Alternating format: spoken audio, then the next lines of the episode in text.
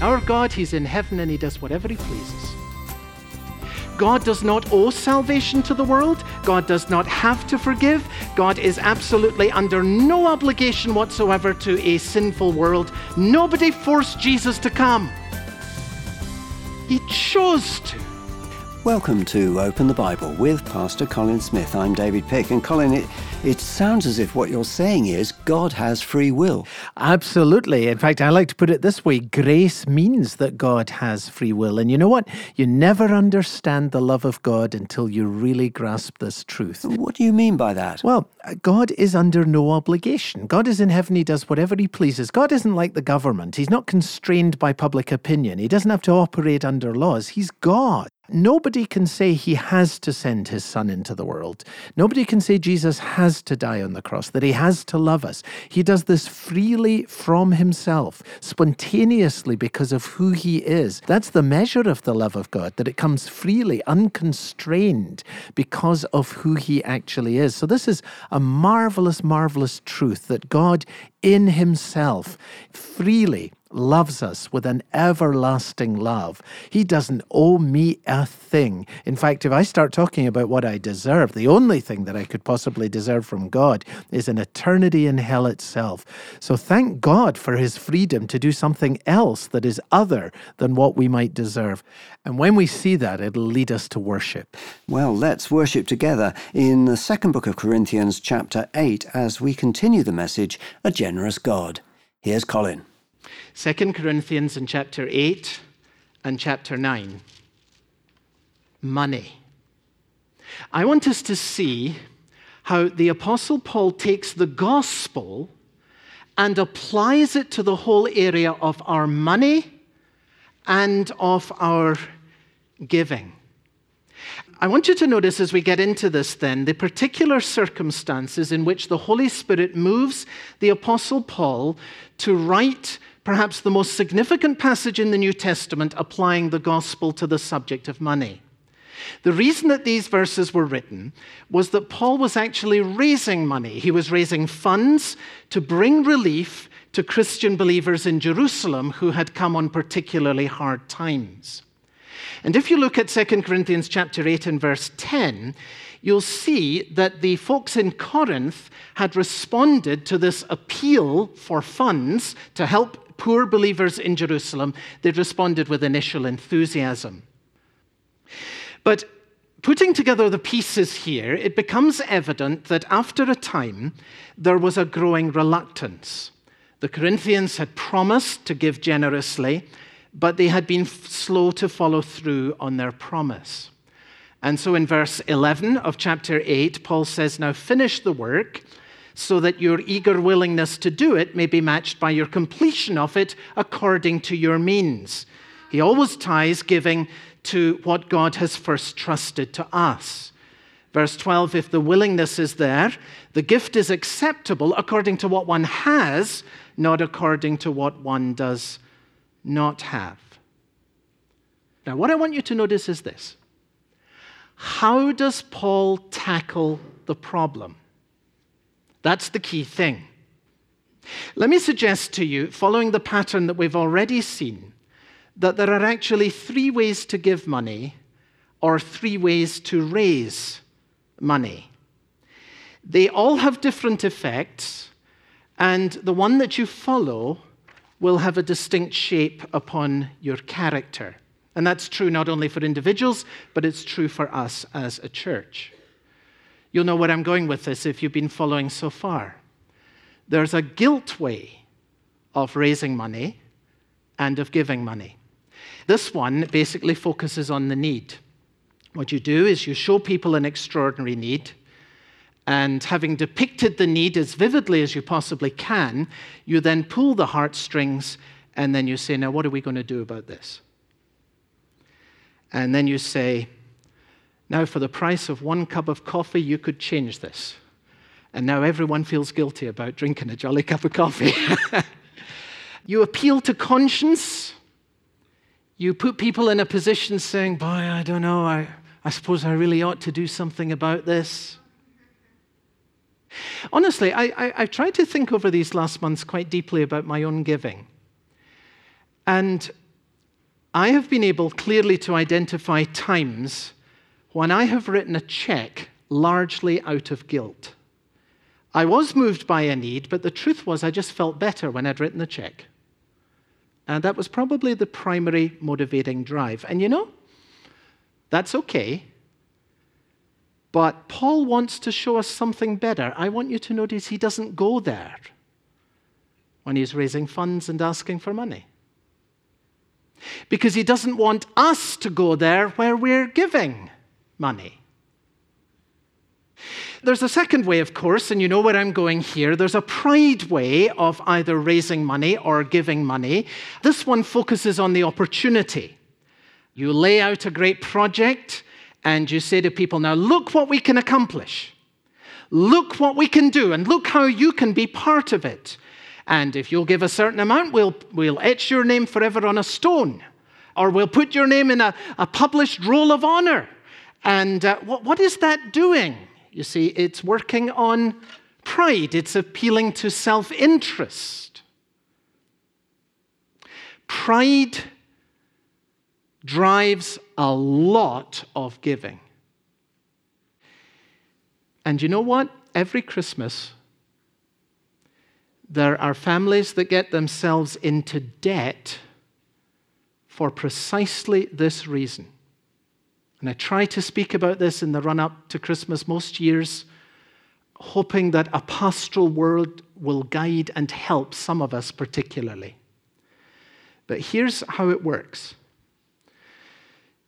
you're in difficulties financially, but you don't want other people to know it.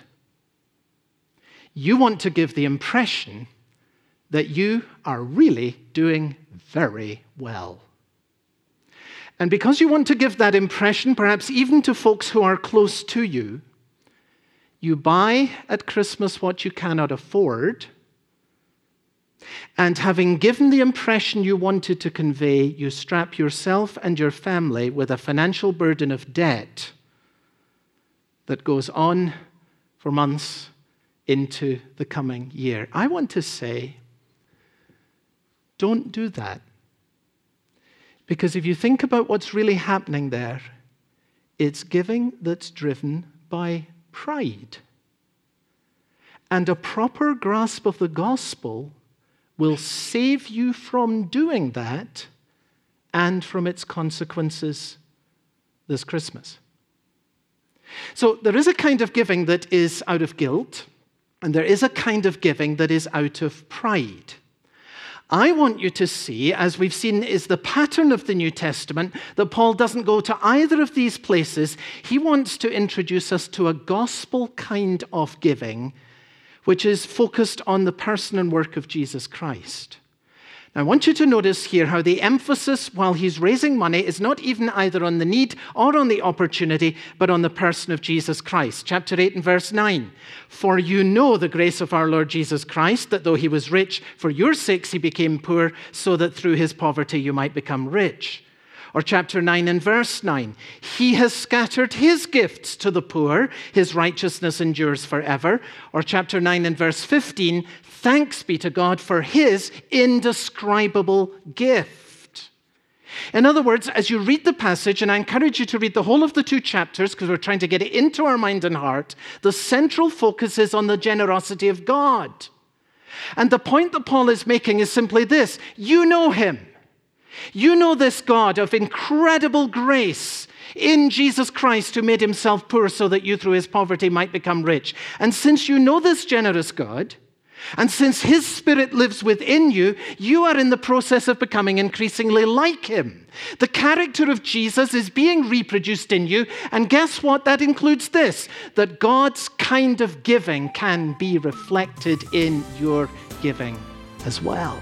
You're listening to Open the Bible with Pastor Colin Smith and a message called A Generous God. And if you've missed part of the message or if you want to go back and listen to any of the previously broadcast messages, you can do that by coming online to our website, openthebible.org.uk.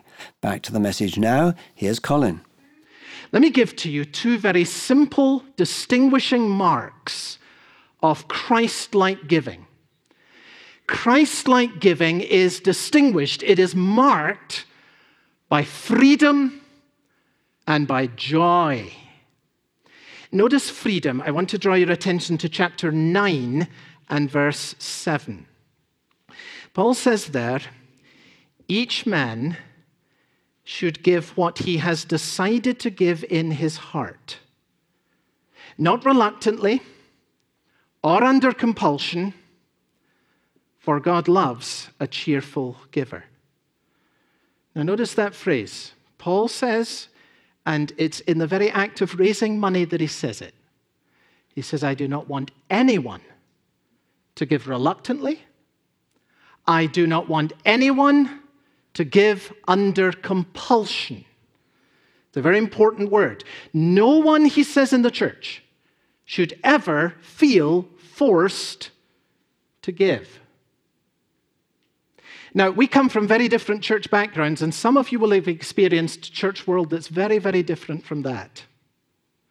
Some of you will have come from backgrounds where churches set rules for giving. They ask you to commit a tithe. They say you must give 10% of your income if you're a member here. I want you to notice that Paul doesn't do that when he's writing to the Corinthians. He could have said, The Old Testament teaches tithing, that means you give 10% of your income.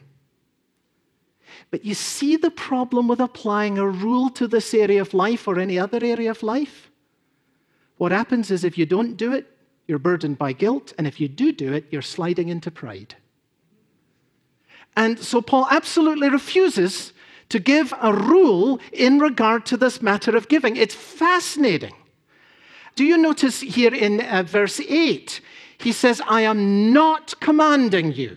This is a most unusual phrase for an apostle to use. He says, just as you excel in faith, he says, I want you to excel in giving, but I'm not commanding you.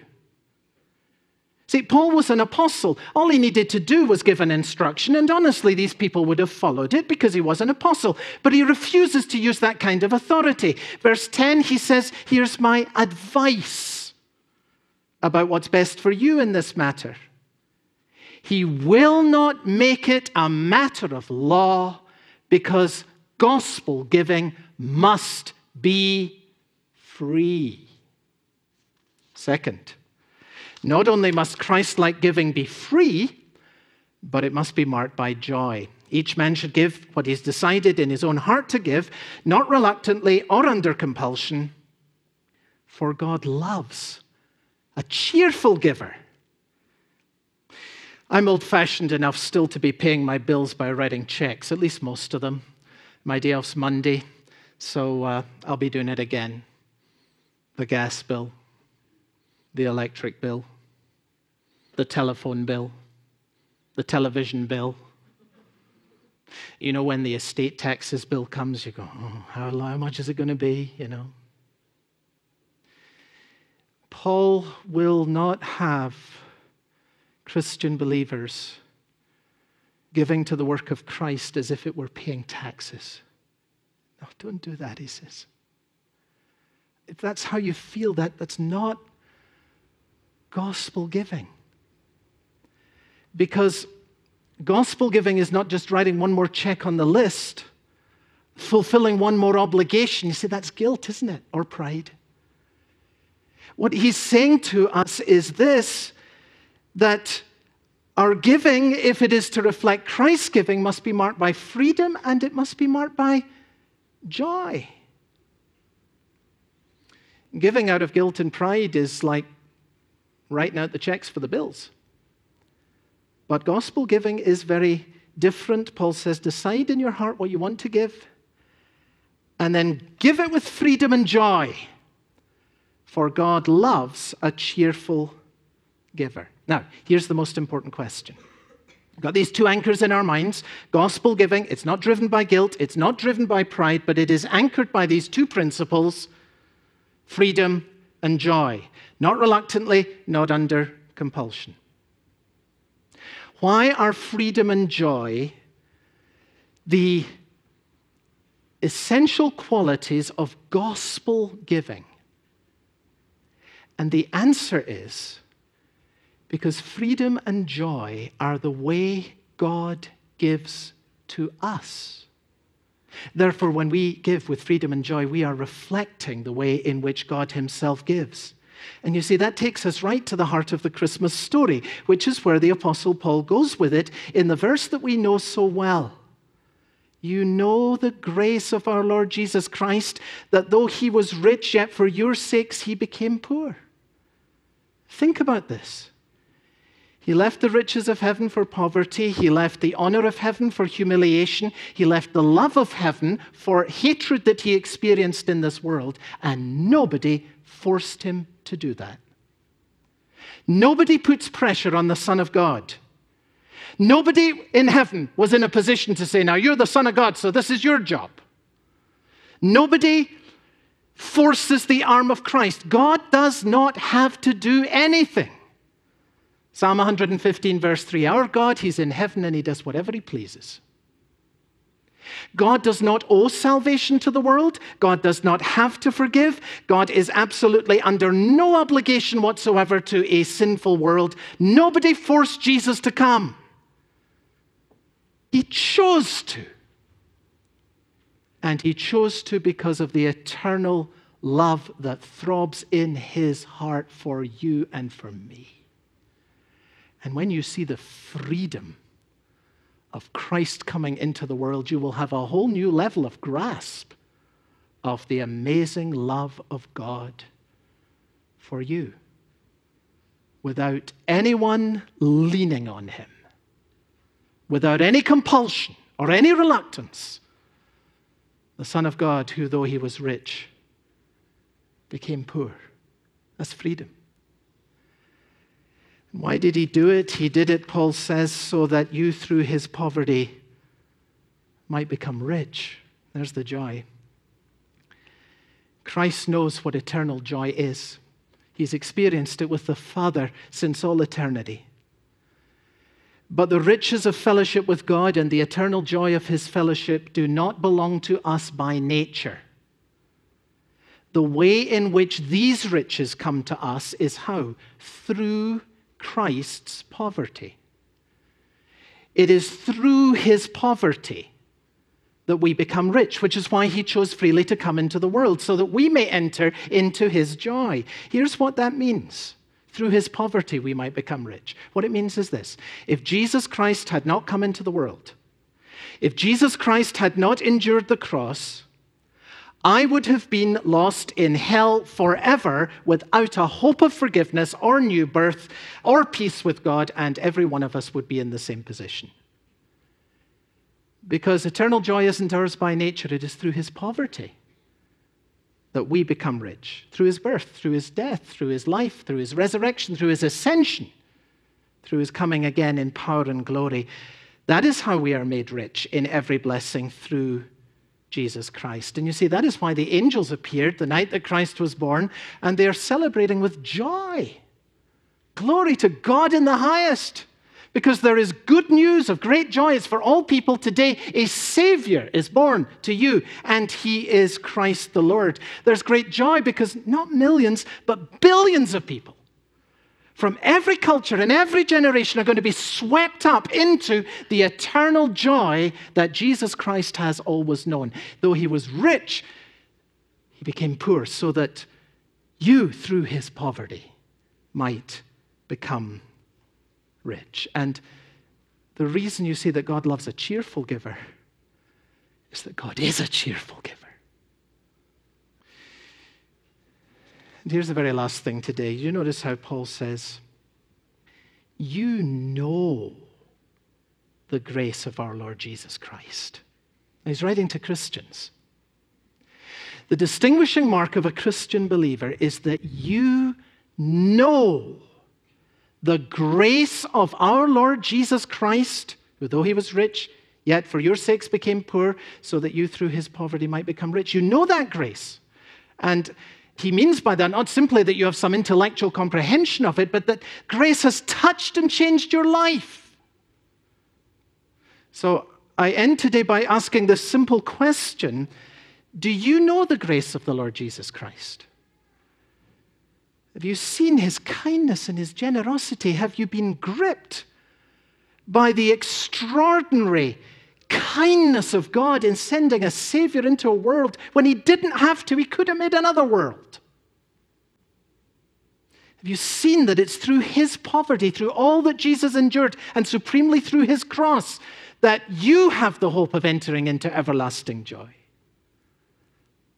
See, when, as a Christian believer, you know the grace of the Lord Jesus Christ, the Holy Spirit begins teaching you progressively just how rich you are in Him. You'll begin to think like this. You'll be saying, Lord, now I see that you have blessed me with every spiritual blessing in Christ, and that these blessings are mine. Now I see that from the fullness of your grace, I have received one blessing on top of another. Now I find within me such a gratitude that I have a genuine growing desire to reflect the goodness and kindness that you have shown to me out into the lives of others. That's how the gospel works. And that's how it touches not only your marriage and your freedom and your forgiveness and looking after the needs and interests of others, but it touches our money as well. For a truly generous life does not flow out of guilt, and it certainly doesn't flow out of pride, but it does flow out of knowing Jesus Christ, who, though he was rich, yet became poor so that you, through his poverty, might become rich. And when you see the freedom and joy of his giving and its effects in your life for all eternity, you will find a new freedom and joy in desiring to be increasingly like Him. A reminder today that in Christ we have freedom and joy, and that that leads to generosity. You've been listening to Open the Bible with Pastor Colin Smith, and today's message, A Generous God, part of our series, A Generous Life. And if you've missed any of the series, or if you want to go back and listen again, once the message has been broadcast, it will come up on our website and you'll be able to listen to it there at openthebible.org.uk. It'll also appear as a podcast, so go to your favourite podcast site, search for Open the Bible UK, and subscribe to the podcast to receive regular updates. Open the Bible is supported entirely by donations from our listeners, and we're very grateful for that. And if that's something you haven't done up till now, but you feel you'd like to begin doing it, we have an offer for you this month. If you're able to set up a new donation in respect of Open the Bible for the amount of £5 per month or more, we'd love to send you a book of prayers. It's called Valley of Vision. And Colin, how might we benefit from reading this book? Well, I think this is a book that will really help folks to pray. And you know, as a pastor over the years, I've found that that is a question that people want to ask more than any other. I've quite often over the years just said to people when there's opportunity for an open conversation, hey, what do you want to talk about? And I, have given some suggestions. And the most frequent question that I get asked is, can we talk about prayer? People want to know how to grow in our prayer lives. And the Valley of Vision is a collection of prayers that has come down through the centuries that are really, really helpful for stimulating prayer. They're organized according to different parts of prayer worship and praise, asking and interceding, and also confessing, and just the richness with which they're written. So, I mean, here, for example, are a couple of lines out of one of the prayers for purification. Deliver me, O God, from attachment to things unclean, from wrong associations from the predominance of evil passions, from the sugar of sin, as well as its gall. Boy, now that would just make you think, wouldn't it? There's a sugar in sin as well as a gall, and we need delivered from both. Well, you know, that's just picking one little phrase out of this. It's so rich. As you read through these prayers, you'll find your own heart to be stirred and your own prayers to be stimulated. I find this book immensely helpful. It has helped Christians for generations, and I think it will be immensely helpful to you. Well, we'd love to send you a copy of this book as a way of saying thank you for setting up a new donation in respect of Open the Bible in the amount of £5 per month or more. Full details of this offer on our website openthebible.org.uk. For Open the Bible and Pastor Colin Smith, I'm David Pick, and I hope you'll be able to join us again very soon.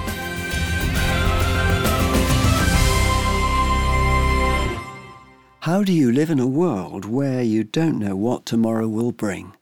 Find out next time on Open the Bible.